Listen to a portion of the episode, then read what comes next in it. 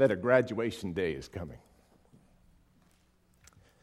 Um, I, I don't know how long you might have worked for one of your diplomas, but chances are most of us, in those nights when uh, the tests were difficult and homework was too great and, and, and th- things were a strain, um, might have a moment where we thought about that cap and gown day.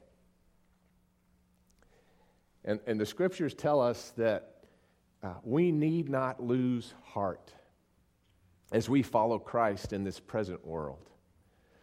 And the reason the scriptures give us for that, well, let me just read it to you. It's in 2 Corinthians 4, verse 16. Therefore, we do not lose heart. Verse 17, for momentary light affliction is light affliction is producing for us an eternal weight of glory far beyond all comparison. There's a graduation day that will be no anti climax. It's far beyond anything that we could ask or think. Eye is not seen, ear has not heard that which the Lord has prepared for those who love Him. We love Him now, we love Him for eternity, but the sacrifice, the cost, the angst, the, the anguish of loving in uh, Him in our todays will be far more rewarded in that someday, in that day. Is that something Christians just tell themselves to feel better about today? No, not at all. Not at all. We celebrate every year the reason we have confidence in that promise that He will come again. Because the one who said He would come again was the one through prophets for thousands of years made sure that we understood that He promised He would come. And He came. Christmas. Christmas reminds us of our promise keeping God. How many will He keep for you? Dare I say, every one He's made. This morning, you need not lose heart.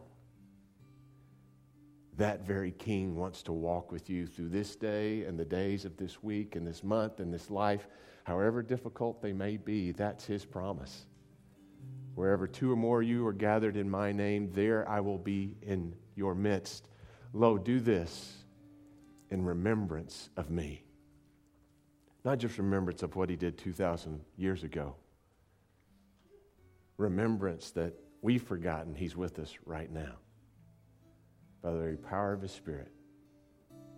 He who promised he would come comes in this moment, in this hour of worship. And you can meet him in this meal that he himself hosts. On the night that he gave himself up for us, Jesus took bread and he gave thanks to you, our Father. And he broke the bread and he gave it to his disciples and he said, Take and eat. This is my body, which is given for you. Do this in remembrance of me. And likewise, after supper, Jesus took the cup. And he gave thanks to you, our Father, and he gave it to his disciples, saying, Take and drink from this, all of you, for this is the cup of the new covenant poured out for you and for many for the forgiveness of sins. Do this as often as you drink it, remembering me. Lord God, stretch our minds, open our hearts to remember you to the fullness of the gift of who you are. Help us receive you all over again this morning. Come into this time, into this place, into these circumstances, into us, your people, that you might live through us this Christmas. We ask this in the name of your Son who taught us to pray, saying, Our Father, who art in heaven, hallowed be thy name. Thy will be done on earth as it is in heaven. Give us this day our daily bread, and forgive us our trespasses, as we forgive those who trespass against us. And lead us not into temptation, but deliver us from evil.